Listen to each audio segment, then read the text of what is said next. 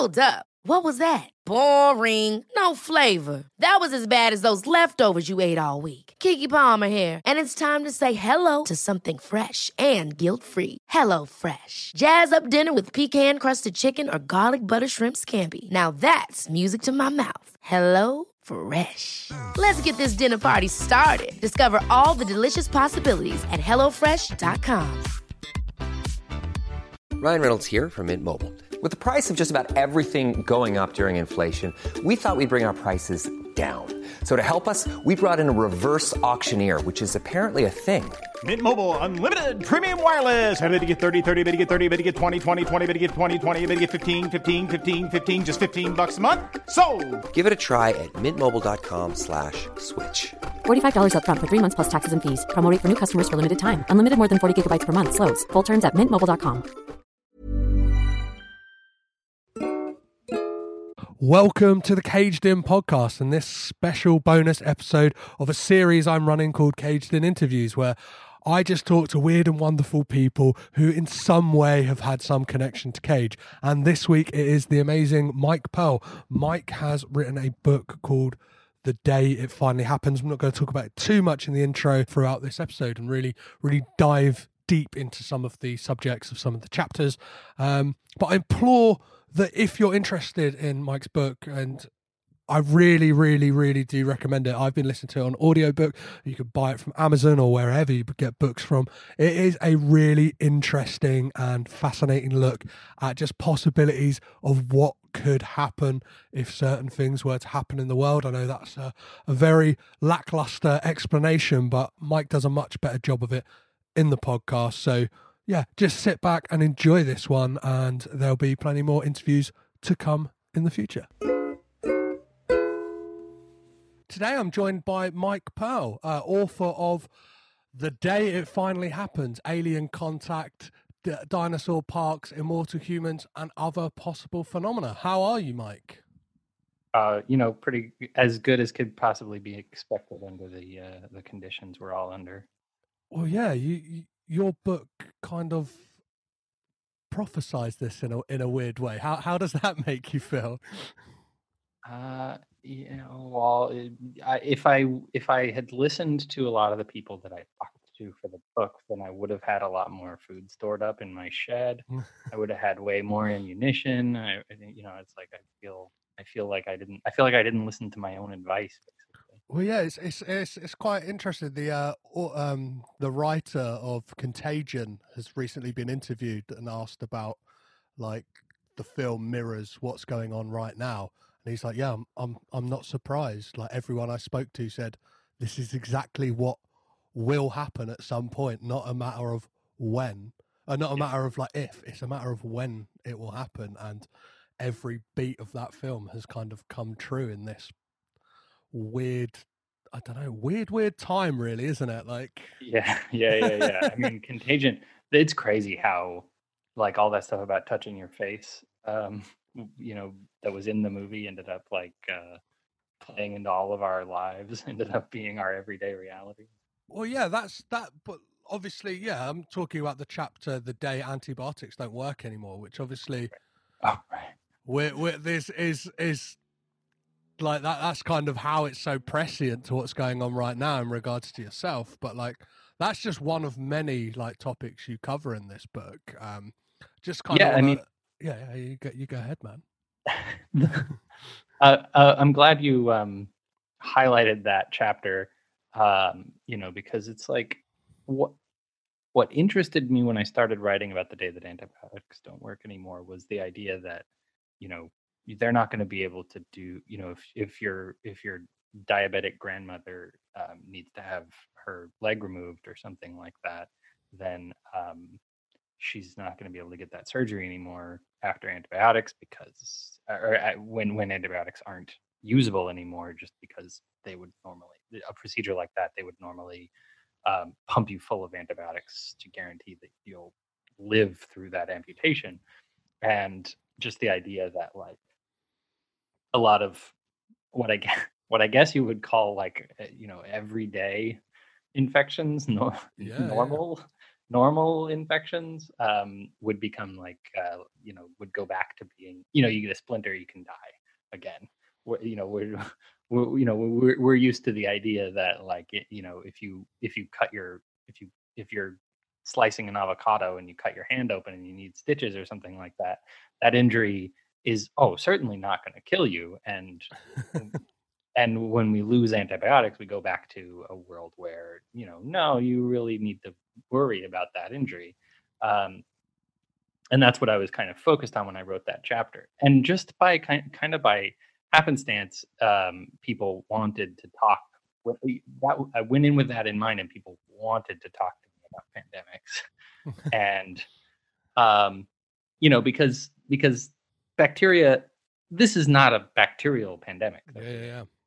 and yet when you talk to epidemiology people they're just like well we need to, there's a lot of there are a lot plague is a bacterium and it's also a, a contagious pathogen and in our minds i don't think we kind of like make the connections and divisions between bacteria and viruses you know bacteria are these giant things that like you know they hang around they reproduce on their own they're super different as as organisms but you know when you're dying of one you don't care whether you're dying of a virus or a bacterium. So when i was writing that chapter i ended up writing about pandemic exactly like you said the scientists were so eager to tell me how a pandemic was coming you know? So i didn't set out i didn't set out to predict this. I didn't chapter wasn't about predicting that this was going to happen. So when you read it it's not like it'll go blow by blow through this pandemic that we're going through. It's just that like you know we really should have seen this coming because i was a guy who wasn't trying to write about a pandemic and i wrote about one anyway. And you know it was it was out there. We should not be surprised that this happened Well, it goes beats for beats with like a lot of the stuff like you kind of see like we should be worried about. Like you mentioned, like uh, presenteeism, like that kind of idea that without sick leave, we are just kind of putting ourselves out to this and like to go back to the um thing of contagion whilst uh researching for that film the writer said like that is one of the things they were told is without sick leave like people will like just spread things so fast uh, uh, and that's that's kind of what we're seeing. I guess like for me as like a british person we've kind of got pres- presenteeism mixed with this uh stiff upper lip of like uh keep calm and carry on. So like we're we're we're doubly fucked i guess in, in a way well i mean i mean you know in the us it's like we have presenteeism just because we have no social safety net. Yeah. and you know you've got the dole such as it is and we've got like nothing. Yeah yeah yeah. Yeah we've got you're fucked. Yeah. um and then and then in, in in japan and south korea they've got presenteeism just because um you know I, I lived in south korea for a year and it's just that like you know you work 16 hour days just because you don't want to rock the boat Yeah, yeah. they want you in there all the time and you know and so and and in south korea you show up if you're sick when you're doing your presenteeism you do it in a surgical mask at least Yeah.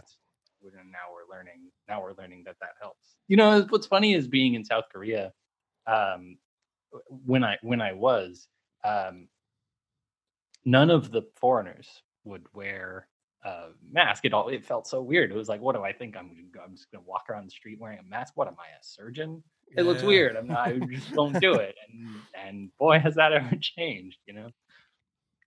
Well, like I don't want to focus this whole because I guess everyone like listening's probably just got pandemic being shoved down their throats at the moment. But there's, the, as I said, this is one of many like chapters in this book. One being, uh, one, I've I've read the title and I was like, that's that's some obviously it's the first chapter, so so it helped. But it's something I, I really really wanted to uh, read was the day the UK finally abolishes its monarchy um, which is is something I, I I personally call for a lot of the time because I, I, I kind of see it yeah as a- are you a republican well I just kind of see like it, it as a redundant uh, prospect in the way that like like you you bring up the point in your book about like um, the people who should be fearful of the the lack of monarchy in this country are uh, people working in tourism, uh, Right. which I've, I found a really interesting point. But that, like a counterpoint to that, just like obviously not to you've done the research, but I I look at France and like they still have the castles and like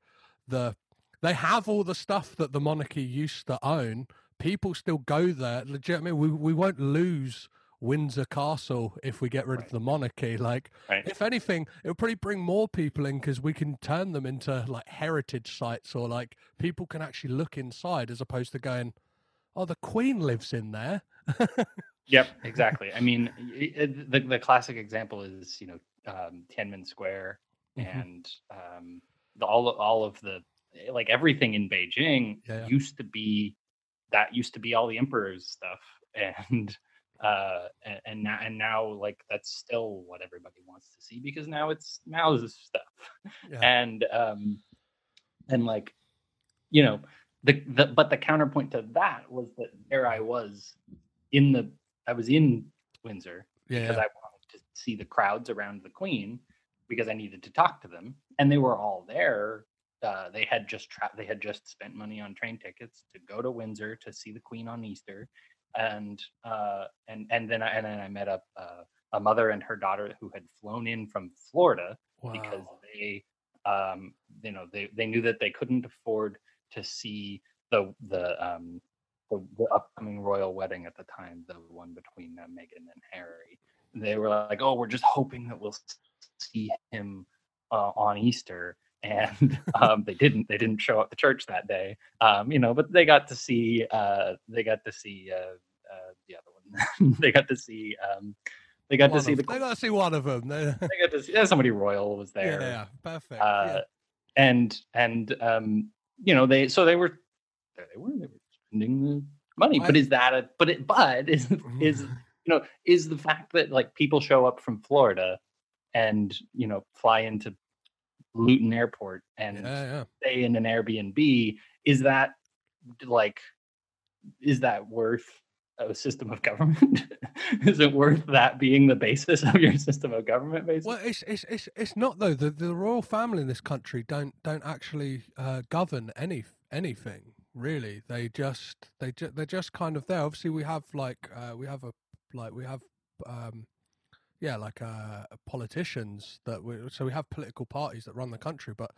The, I, I, I, like, I, I'm obviously not coming as somebody who knows what's going, like, knows all about it. uh, I'm no expert in any way, but like, it's more of a thing that, like, in times like now, especially like in a time of crisis, they wheel out the the queen to kind of like let the people know, like, ah, you're gonna be all right, even if that may not be the case. She's kind of just like a state figure to to to Yeah. tell us at tell us on Christmas Day and in the times of panic, like you're gonna be all right. And it's it's Yeah. it's a it's a very bizarre construct, I guess. It's, right but like Oh. you know if, if but like if you look at if you look at the if you look at the system oh, the way that like Mhm. graham smith of republic wants you to look at it yeah. you know then then he then he says this and it and i'm actually kind of persuaded by it that guy by the way graham smith of republic god love him he's not very charismatic. He just goes on to your he just goes on to your your like talk shows it's eaten alive by much more charismatic and better spoken tv hosts and stuff like that. They're just like here's a guy who hates the queen and then they have him on and then they tell him off and then there he goes and then nobody has to think about it at all. Um uh you know he, you know he makes the argument that and it's probably one that is not news to anybody who's listening to this but you know it's just like you look at um prince charles's history of investments you know and his his biases clearly inform the the actions that he will prefer parliament take when he's king down the line and Yeah. so people know people know what people you know he he bestows titles upon people and people want those titles and so you know how you will you know what behavior will sort of win you these forms of Yeah. approbation and and and acclaim and and and that is a form of power and that is a form of that is a valuable type of um of of power that that affect the way that the government is run. So you know, it's it's not that the royals have no power; they they Yeah. have rubber stamp power. But you know, it, it comes down, and this is what I talk about in the book. This this is sort of this is like, do they have no power? Because here's a question: If you, um, if Parliament takes action to Yeah. remove the if to to become a republic, and then they have an act of parliament that's done, it's signed, it's approved. They have to then take that for assent To to yeah, whoever the monarch is. Do they then rubber stamp it? Because they, they if they rubber stamp it, they're done. You know, they can do they actually make that move? Do they end? Do they end the the K in UK for all time? Yeah, we, well, we had a very like um, weird moment at the start of the year this year where our current prime minister lied to the Queen about um, the the the fun the fun thing that we had to distract us from everything before this pandemic, which was Brexit. Yeah, Brexit Uh, was a nice distraction for a while. Yeah. yeah. I, g- I- I don't know where if we're going to pick up with that once uh, once all this has blown over, but um, yeah, there was a whole thing that obviously like yeah, uh, Boris Johnson had lied to the Queen about like oh th- these are my plans when like they weren't at all. So yeah, you are right in that yeah there is. I'm probably I'm probably speaking on things that I probably don't know that much about, which is al- al- almost like case. But that's why I speak to people like you who have done done the research and Yeah, looked well, into these things. Um, I, I you know I I feel I felt a bit bad weighing in because I'm I'm American, therefore I have this sort of like inherent bias. They teach us they teach us from like you know when we're in first grade they teach us that the King of England was a real bastard and we kicked his ass and now we have a country and um so like you know so I went into it I went into it I went into it sort of with that in mind. Like I have to I have to be as open minded as I possibly can to the idea that maybe having a monarch in charge of everything is is great. And, and the only and the and the the best thing I could say about a monarch is you have somebody who's raised to be good at like shaking hands and being nice to foreign dignitaries Yep. and that person is the head of state of your country who all dignitaries you know that's that's who they're going to meet and our person is whatever dickhead we you know uh, we feel like electing that year and it can be somebody who really really sucks at you know shaking hands and being nice to not shaking hands anymore but being nice to foreign dignitaries and stuff like that like we have right now you know? yes, yeah, yeah, yeah, yeah. So- Very, very interesting time to be talking, I guess, about about this Yeah. kind of stuff. Uh, yeah, I guess uh, I'm not sure when this would go out, but this is within the week of. I guess will be at some point it will be uh, branded as Bleachgate.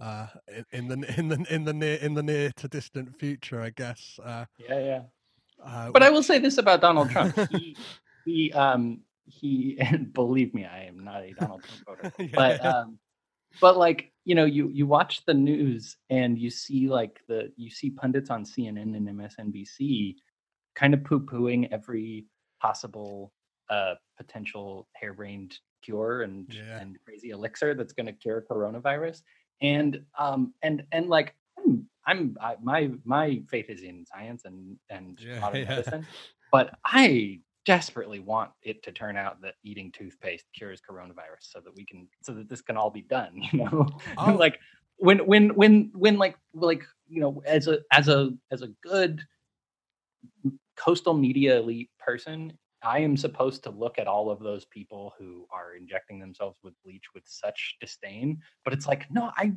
i get it. Yeah, i I- want I- this to be over. Yeah. I've got friends of mine who um who saw that like saw an article headline that just read like France is doing studies to see if nicotine like is yeah right. fights against coronavirus and they're like all of a sudden it's like this 20 day of habit's going up to 40 because it's like if this Yeah. is gonna kill it let's let's let's get going like Oh God! I mean, I quit smoking. If I could go back to smoking and say like, no, it's good now, yeah like that would be the best. I love that. So um yeah, with like I guess how would you like I, I hate to do this, but how would you kind of like sum up like the elevator pitch for your for your book basically for people for people at home who kind of wanna wanna maybe take oh we've dived in a little bit on two of the chapters, but how would you? it's like it's a it's a um a collection of hypothetical future scenarios that um really could happen and i sort of describe them in terms uh, i describe them in the terms that i personally think are most plausible or interesting and then i work backwards to sort of explain why i've given you that scenario so it's a mix of fiction and fact each one starts usually with like a little kind of short story or something like Yeah. that and then i sort of use um, research, uh, a lot of time spent at the library, a lot of interviewing people, a lot of travel around the world. I went to I went to the UK, I went to India, I went all over the place trying to find the answers to the, the answers to like what these things would be like. And so that includes the day we talked about the one about the UK, we talked about the one about antibiotics not working anymore. There's one about the last fish in the ocean dying. There's one about um, the US banning all guns. Um, and so these are not all things that I think will happen, but I sort of presuppose that they will for each chapter. Yeah, and yeah. then I work backwards from that assumption, sort of explaining what that day would feel like. What would be good? What would be bad? What would it feel like? What would it smell like?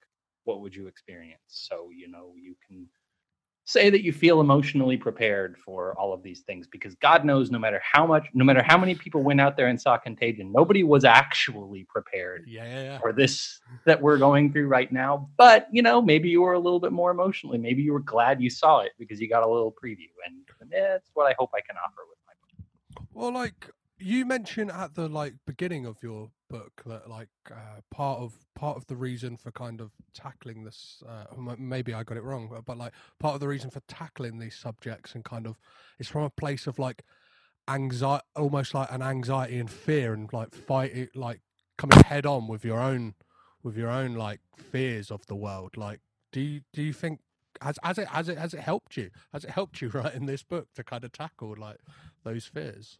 Um, you know, my my my this is what I've been doing for for years now is sort of like um, taking these topics and and figuring out what would happen, and it is because at the beginning, I mean, it was because I'm a person with an anxiety disorder. I get panic attacks, I get nightmares, and um, researching the thing, researching my phobias, and I'm a person. I'm a, I'm I'm one of those. I'm one of those knowledge is power people other people aren't you know i've had people read it and say like i had to drop it i had to put it down it scary you know which is like which is cool to hear as an author like you love to hear that somebody was like so scared of your book that they had to put it down or something Yeah, I, like I that. guess it's the same as like directors finding like, oh, my film was so shocking, like people Yeah. walked out of the cinema. Yeah. Like, yeah, um it makes you feel cool but it's like but but i've also had people a lot of people have read it and said like oh, soft stuff didn't scare me at all. Oh i'd heard it all before which is bullshit because I, I there's like stuff in my book that's not in any other journalistic source um but uh you know uh your mileage may vary on how scary stuff actually is. You know it goes it, it, it covers it covers things that would be nice like the abolition of all slavery for all time and it goes into like the heat death of the universe in the epilogue. So it covers the gamut scary topics. And you know if you if you come away if you come away kind of scared or anxious my wife got kind of got mm-hmm. scared or scared and anxious by it then that's one acceptable reaction to it. And apparently another acceptable reaction to it is to be like the 14 year old big brother at the state fair going like "Oh, it wasn't scary at all. Yeah. well, like I like when you agreed to do this uh, interview, I kind of like was like, right, and I know it was like I need to I need to like dive head head on into this book and kind of like at least like. Li- like I, I, I listen to audiobooks, so at least listen to some of it or get get my head like get my head around it, and then kind of listen to the to the foreword and was like, oh, like because I'm prone to like catastrophizing a lot of the time. Like I've, I'm also like uh, yeah, I'm, I'm there on a spectrum of like anxiety and like, but I've passed like this should be and this should be the worst time to possibly, like some could say to listen to listen to read or listen to your book, but I personally found it like, and I per- even the coronavirus itself, like I've never been so calm. Um, just because I guess my years of panic and worry and thinking about like what is the worst that can happen uh, in a way has kind of one of those i don't know it has ha- it, it has happened like do you know what I mean? like if that makes sense i, I don't know like kind of I, it does make sense. I mean, I'm that's very nice. What I'm curious, like which what what what part were you listening to when you felt especially like calm, um just no, no just in that like or this this situation that we're all in is mm. making you feel calm?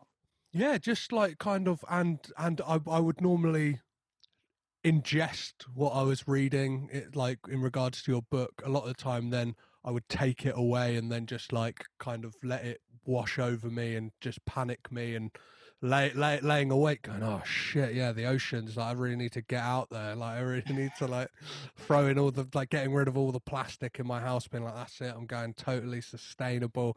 I'm doing whatever I need to do to kind of Whereas like now, obviously I'm not just I'm not buying more plastic. That's not, not the that would be the opposite to that. But like it was like, right, no, I can kind of like I could deal with this. And I guess it's a two part pronged effect of living in this time where it's like, well, everything is kind of a, a bit crazy and I don't know. This has been a real a real knock on the door for me for my anxiety and that like it's not like it I, I, I, probably, I don't know. This is probably something I should be speaking to my therapist about, not, not an interview. Well, no, guest, I mean, yeah. I think I think I can I think I can address what you're talking about Yeah. exactly. I mean, you know, when it comes to um, reading, reading like uh, I don't know, I don't know exactly what to call it, catastrophe journalism or or um, you know stuff about how like stuff where the thesis of what you're reading Yeah. is like everything is bad and and all of it has to change and every and we're all bad. um, when you read those kinds of pieces of journalism, um, they either say they sort of say like like when you read about climate change and there's Yeah. there's um there's not one specific chapter on climate change in the book it's just sort of a theme that sort of like runs throughout the entire book which that was one thing that i had in mind when i wrote it because climate change is not a day when it finally happens because that already happened yeah, it's always happening. um so uh you know w- when it comes to reading about that issue there's this tendency that journalists have to sort of say at the end of whatever the piece is you know talked about how like oh 99% of all species go extinct you know uh, in a week and um, it's all your fault you person reading this and, um and uh yeah they're right um but like uh then then at the end they say like oh and we need to uh, we need to move toward more sustainable energy sources or whatever it is you know yeah. buy more reusable plastics or something like that and you read it and you're just like well that's obviously bullshit. If i if i if i if i switch to all renewable energy if i put solar panels on my home it's not going to stop this problem. Like that's that's clearly not the answer. The answer is something where we have to do things that are so uh, disruptive to the status quo that like you're gonna see it. Yeah. when you walk out in the street you're gonna see that that that the change is happening. You know greta thunberg you know said one of the things she said was that like when she learned in school how bad climate change was then she, she was she was shocked to find out Yeah. that this was how bad it was because she was like why don't i see out in the streets? Why don't i see it changing? You know what i it, it's this is all going on as normal. They're driving cars. Yeah. what's what are you doing? And like that was sort of what like sent her into a like almost like a almost like into a comatose state for a while before she became the activist that we all know today. Um and uh and so i say all that to say that like when we when we read all of these things and kind of become powerless it's like it's like i think something snapped in all of our brains when we were reading about this pandemic in january. We were just like oh you know like adam curtis um uh the documentarian adam curtis he has that he has that oh dear thing the, that like when you when you read something uh, then then as you're a, a passive consumer of journalism you read it and say oh dear and then move on with your life and that's your role in this is just to consume journalism and and move on it's not like you're supposed to like change the system Yeah, yeah, yeah. And that's not what happened with this one. We didn't get to all just read about the pandemic that was going like, oh, things are bad in China. Oh dear. And then all of a sudden things are bad where you are. Yeah, and yeah. you can't just say, oh dear, you gotta not leave. Um, and so this was an example of something where like, you know, it it arrived, it showed up, it rang your doorbell, it it really it said hello to you. You you didn't there was no cognitive dissonance between reading about it in the newspapers and looking out in the street. You can look out in the street and see this pandemic. It's out there. And um and so it's like, okay, so back to climate change, like you'd you know, you'd I can't tell you what the exact connection is, how these two issues dovetail. What are we going to see? Like nobody driving? Like how does that work exactly? And I couldn't answer the question. But what I will say is that like when we're actually doing something about it, when we're doing the equivalent of Yeah. social distancing for climate change, it'll be like this because you will look out the window and see that it's happening. So you won't, you will no longer have that feeling that nothing is happening, that, that nothing is being done. So I mean, I think like having having a world event happen and then having it ring your doorbell sort of is teaching us that we're we we actually are in the same world as the news. Yeah, and yeah. it can actually show up at your house and that i think is the therapy for us all. Like maybe we're all kind of more emotionally ready to deal with things like the things in my book. Um when when the time finally comes that was a long monologue No, no, uh, no. and and i'm done No, no. So, what was the genesis of the book? Like, when did you like? When did you first get the idea that the and like, how did you come upon these being the things that like you say climate change is something that runs throughout the book, which like you do get, you, like you talk about like the degree how how much the degrees of the earth, and just a lot of the issues kind of whether it's the oil like the when will when will the last barrel of oil be used or the thing of like fish like fishing and stuff like all of these things will affect just our kind of mass farming of fish like obviously do affect climate change and stuff like that but yeah what how did you come a, come about these these were the definite things like i guess some people like some of the titles are a bit more light-hearted like the day we get a real jurassic park like, like but like yeah, Yeah. The well i mean it was it was it, it was all of the things that i'm that i kind of think about all the time. It's like I like I have a personality where I don't think I don't like to just sort of I don't like to do the Adam Curtis thing and just go oh dear. Like Yeah. I like to go I like to go like when somebody says like and then then there'll be a pandemic. So think about that. Then I'll say like okay but like and then there's a pandemic so then what happens. Yeah yeah yes then what happens? And then what happens? And then what happens? And then what happens? I'm just that's my personality.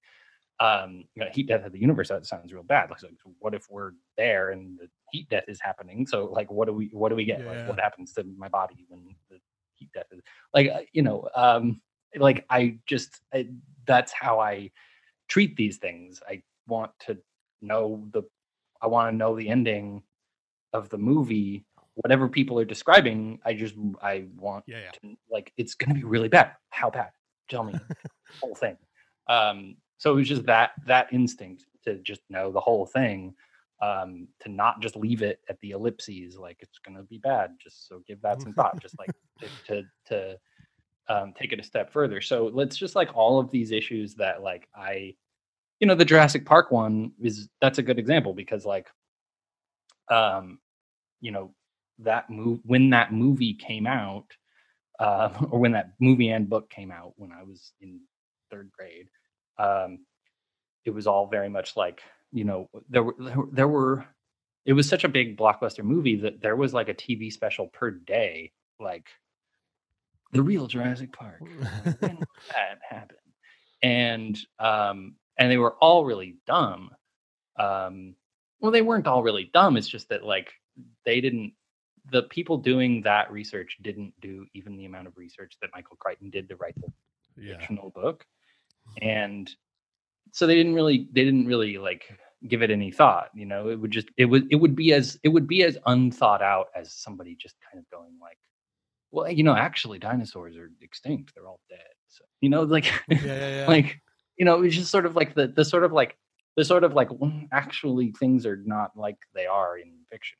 This is this is not we're in the world which is nonfiction. things aren't like fiction here, so no. And you know, I've just never been I've just never been sort of like satisfied with Yeah. with that kind of like dismissive like "Hmm, let's be grown-ups thing that um that I think like that like that usually are, you know, like debunker articles or or things like Yeah. that which which does which does sort of like sometimes drive me toward like conspiracy websites and the- show ancient aliens and stuff like that you know but like i have a i have a i have a i still have a reality filter like, don't worry. I, I i i go there i i think i i like to think i can sift out what's uh, what's meaningful and useful when i'm in those kinds of places. So i kind of wanted to write something that was uh, not so sort of like dismissive and oh let's be adult about all of these topics that you know that interest me that i think um, other other sort of like books and know, articles and things like that were um, were handling in a way that i found like dismissive and boring and dumb Wh- When did you start? Like you said, you've always uh, wrote, written articles about this kind of topic and the things that make you scared. Uh, where was it? Like, where were you? Like before, obviously, the book. Like, uh, what what publication were you writing the? Okay yeah, for vice. Yeah i Oh, was yeah. working at vice. And uh and and like i didn't always i wasn't always able to write things like this. I mean i didn't i didn't know i could. I had a column i i started out writing just about like like the world the world around me in la and like like i wrote this my first article that i ever wrote freelance for vice when they first started um taking when they first when they first rolled out vice.com as a as a publication online with its own editorial staff um, they uh, they opened an la office around that same time and they hired editors and i was just like oh i like that magazine. If they're going to have editorial on their website i want to write for them i didn't have i was i worked in advertising. I was nobody like, uh that was i was like i had no I, I didn't even major in journalism. I majored in screenwriting i just i was just like that sounds fun and i want to do it and it would be better than the job i have and so i wrote i immediately wrote an article about like one about la just about some like ridiculous municipal projects that were going on where they were like selling la kind of landmark buildings and i found Yep. it really funny um, and then uh, and then and then the second article that i wrote was this really sort of like sarcastic article about earth day and about how like earth day is um I, it's it's earth day and then i wrote about a bunch of the horrible like total despair inducing things that were happening in the world at the uh, like around earth day like yay!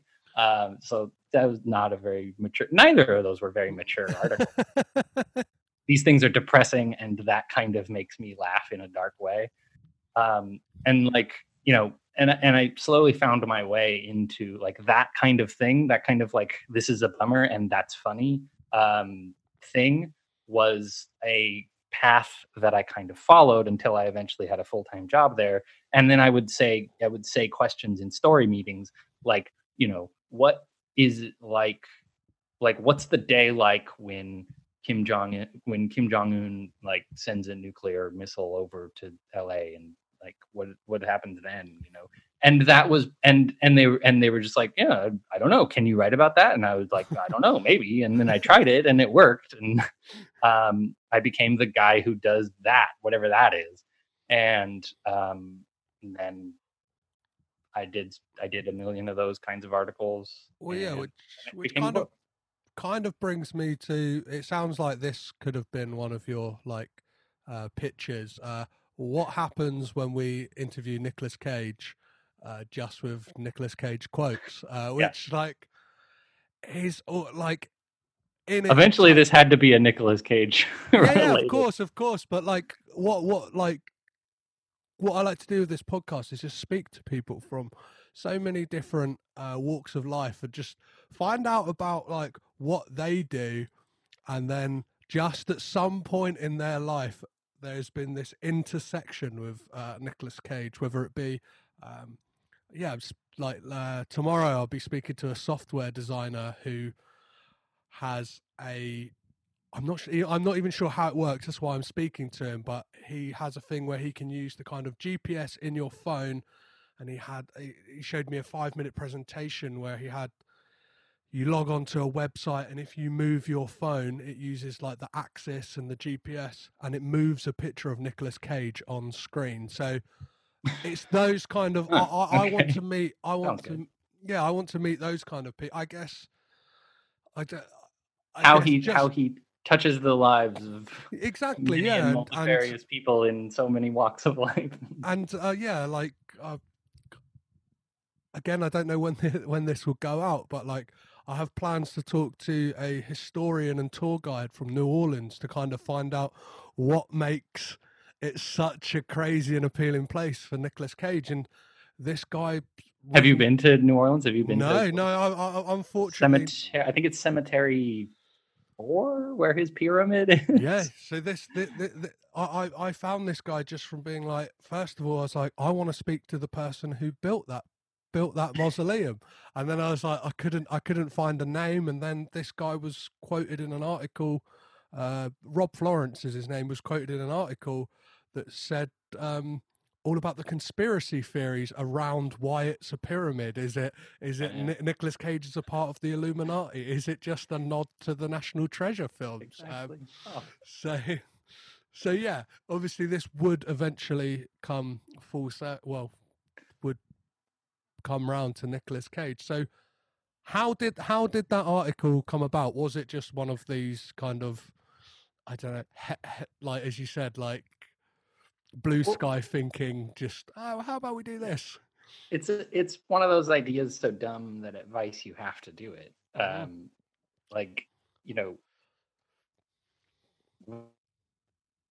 you get you get um, you get all kinds of PR emails from all sorts of people when you, you work at a publication like that, and you just ignore most of them because you just can't use it. It's just like, hi, I'm from, you know, uh, I'm from I'm from NBC, and our new show has a brand tie-in with Colgate, and we would like you to write about it. And we're just like, no, there's nothing for us to say. Um, and you just you, and you just have to ignore most of them, and they know you're going to ignore most of them, and it's just like they want they all want to have these relationships with the with the media because that's free advertising, and so you know uh he was one of the people who um the PR email like when it hit my inbox I was just like I want to do this. You know, uh, like I I don't have any idea how I can get our publication run an interview with Nicolas Cage about his movie Dog Eat Dog but I still want to do it and so um because I have to because I have to pitch you know these more sort Yeah. of like expansive things that are harder work than just like I want to just talk on the phone to Nicolas Cage and have that be my job for the day. Um, and so you know I had to I, I included it in a long list of pitches like I want to talk on the phone to Nicolas Cage.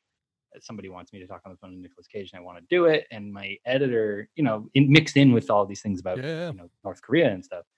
And um, and my editor at the time, Jamie Taete, uh, who is brilliant, um, you know, was just like, yeah, yeah, yeah, you want to talk on the phone to Nicolas Cage? Like, how do you justify that? And I was like, maybe I prank him somehow. Maybe I, uh, or maybe I do something stupid or something like that. And there was just like a back and forth for a while. Just like, just like, just like, you know, okay, I could because at Vice you, you like you, the way that we like we're all idiots and we know what we what kind of garbage we would click because it's just like this I've got to know like what did this person do?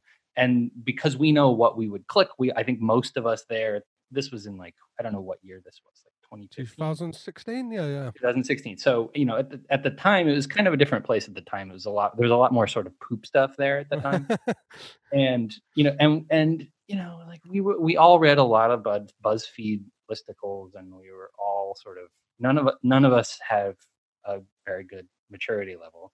And so we know what kind of we know we know what kind of stupid stuff would get our attention and that's the stuff that we write. And um so it, there was just this back and forth for a while like what would what headline would get our attention you know and it was actually his idea. Like, like, but but in but in the following way, just like, well, there's no way that you could like interview him using only Nicolas Cage quotes, and I was like, no, I, yeah, I could do that. I could do that. You know, just like it was it was him who it was he he threw it out there dismissively and and me just wanting to interview Nicolas Cage and have that and I wanted a lazy day at work. I was just like, yes, if that will work, I will make that happen. And so um Yeah, because it ended up being what? in essence, it could be quite an easy thing because the guy has close to hundred films as somebody who's working his way through all of them. Like, like so, you probably could like if you wanted to play it safe, you probably could have played it. It's probably plenty of times in movies that he said "Hello, how are you?" or like Right. he's actually just asked people about their day or like asked any questions. But what I like That's the that- thing about yeah. that's the thing about clickbait though, right? Because yeah. like you if if you clicked it and the questions were just hello, how are you? Then you'd be like, um no, no, no. You want you want you you want someone taking the taking a, a bit more of a dare, and obviously you Right. say it like, yeah, yeah, so then it ended up being kind of hard work because I because you're exactly right. I so then I start going through his his um his entire like you know filmography looking for like famous uh famous quotes that he put in movies that were in the form of a question, you know. Um so like uh th- so this thing that I was supposed to be easy ends up being really hard Yeah. because then I have to um so I have to watch the movie Dog Eat Dog, which did you did you see it yet? I had that. That no, I'm watching them in chronological order. Um, Okay, That- so you'll get to it kind of late. Okay, that is that is what I'm looking forward like looking forward to in a way, just because it's the um the holy trinity of Nicolas Cage, Willem Dafoe, and uh is it Paul Schrader directing? So Yeah, it's yeah. gonna be. I, I know. I know. I mean, and gonna it's it's like, I mean, he you saw- did you see First Reformed recently? No, it's a one on my list. I, all this time inside, I know I should be. I know I should be watching it because uh, I like, I, I like uh, Ethan Hawke and I, and I like A twenty four, but that means nothing. Yeah, well, I mean, so Paul Schrader has been like, I don't know, it's it's he's got a good streak going. Yeah, yeah. Dog Eat Dog, Dog Eat Dog is this sleeper that nobody saw. That to me was like, it I was really glad I signed up to like um, interview him about this particular movie because it was so, it's like such a Nicolas Cage. yeah, yeah. Well, So it- it's a really, really insane movie, and it doesn't look that insane just from the trailer. But he, you know, he makes it insane. They both, they both make things that don't seem crazy. I mean, that's both that Schrader and Nicolas Cage both. I'm glad they, I'm glad that, you know, that, well, this I'm is that those two, those two uh, streams came together because like it was a delightful experience. well, this film like Dog Eat Dog is actually um, a response to uh, Dying of the Light. Uh, was directed by Paul Schrader, and uh, studios kind of got in the way and compromised the film against Paul Schrader's like vision for it. So Dog Eat Dog was them going, fuck the studio system. We just want to make a like balls to the wall, all out grotesque film. Uh, like in a, do you know what I mean? We don't we don't want to hold back, and we just want to go crazy with it. We want Cage up to eleven. I did not know that story, and that makes perfect sense. because that is that really is what it is you know and so um and and like and so because of that i kind of I, I was like oh i'm gonna i am gonna get away with this because like so i have this one question on here that is a uh so he, he says in ghost rider how does it feel to have all of that evil inside of you all of that power? All i had to do was because his character in the movie is so insane all i had to do was say dog eat dog.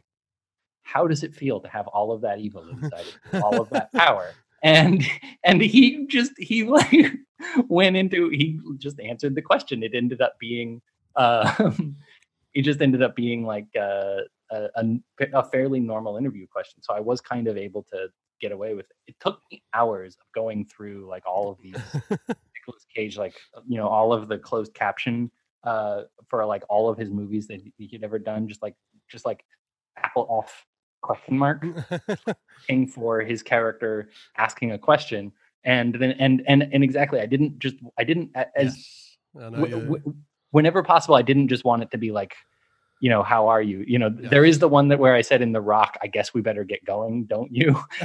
like like that was that was kind of a that was kind of a throwaway to just to sort of kick things off. Um, but yeah, so like that was that was sort of how I structured the interview. So, do, did at any point do you think he like cottoned on to what you were doing? Did he like? I thought he would at the end. So so uh, I, he didn't. I'm pretty sure he didn't, and I was and I was pretty sure he would at the end. And so uh, like, um, I entertained the idea of finishing the interview with um, my with one of my favorite quotes uh, because I thought when I said I thought when I when I closed it off I said, um, "Do you think fish have dreams?" Which is something he said in Bad Lieutenant Port of Call, New Orleans, and and like I just said it out of the blue, and I thought he'd be like, "Aha! All right, I remember saying that in Bad Lieutenant Call, New Orleans." He didn't.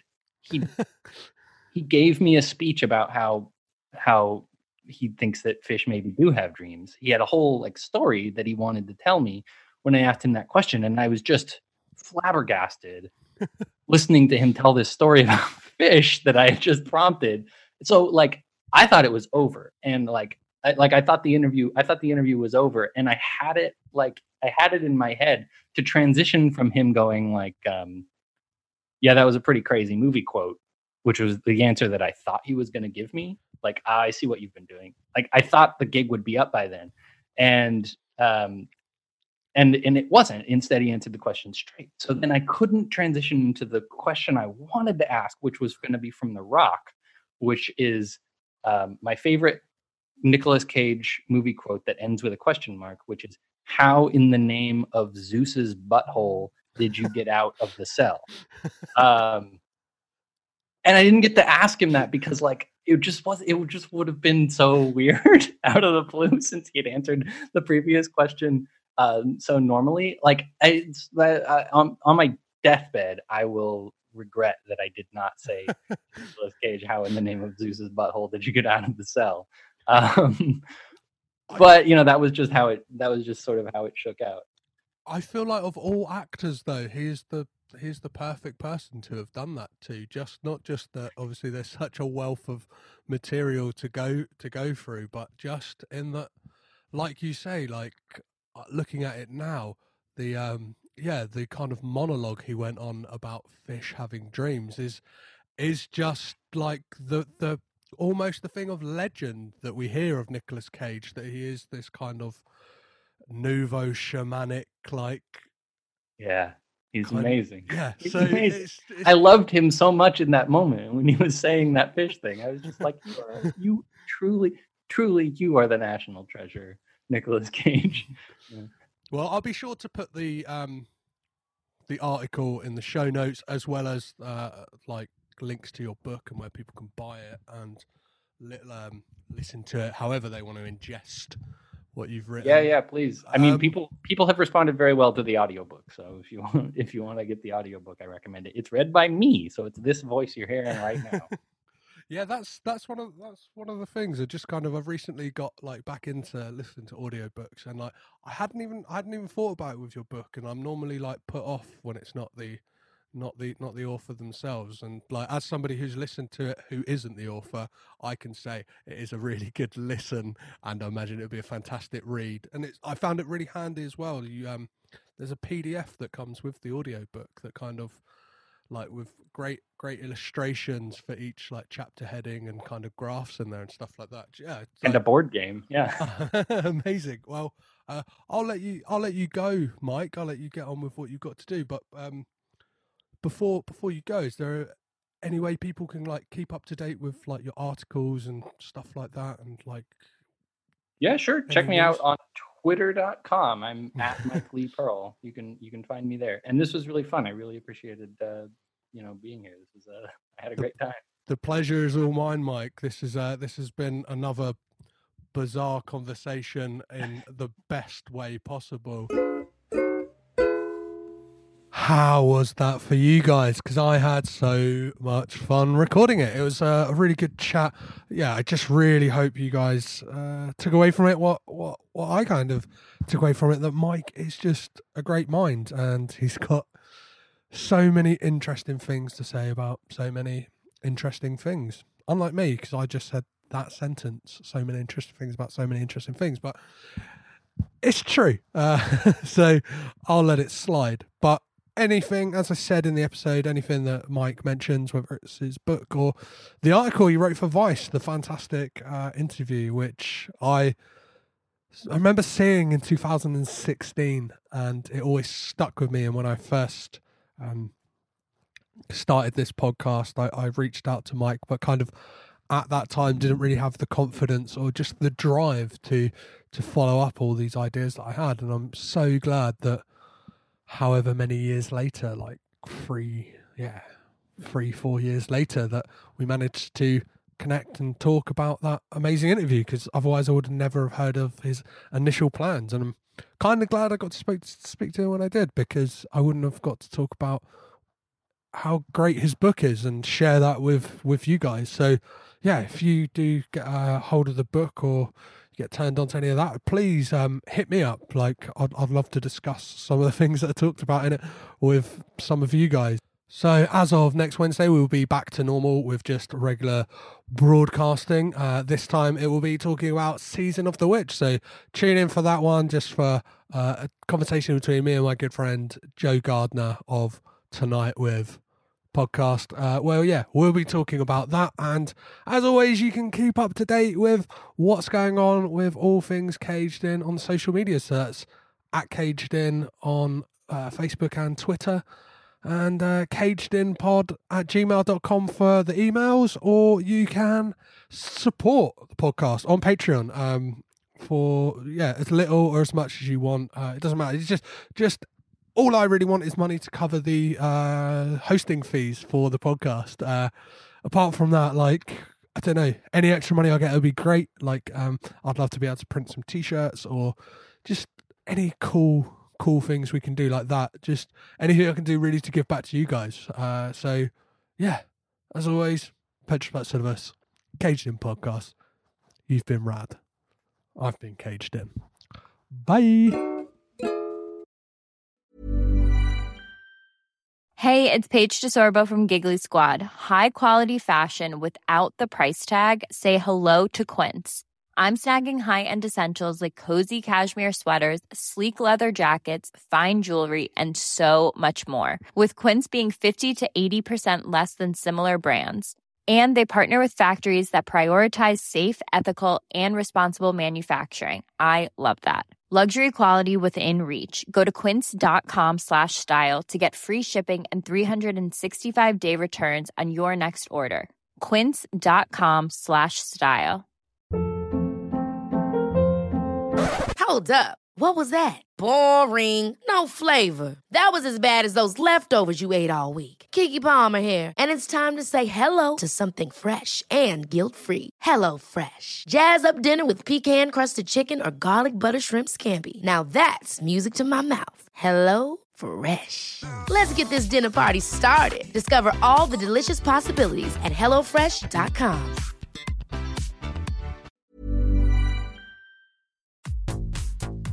This podcast is presented by the Breadcrumbs Collective, home of the Pod Charles Cinecast, Caged In Coppola Connections, A Driptown Limerick, Maine, franchised, and many more to come.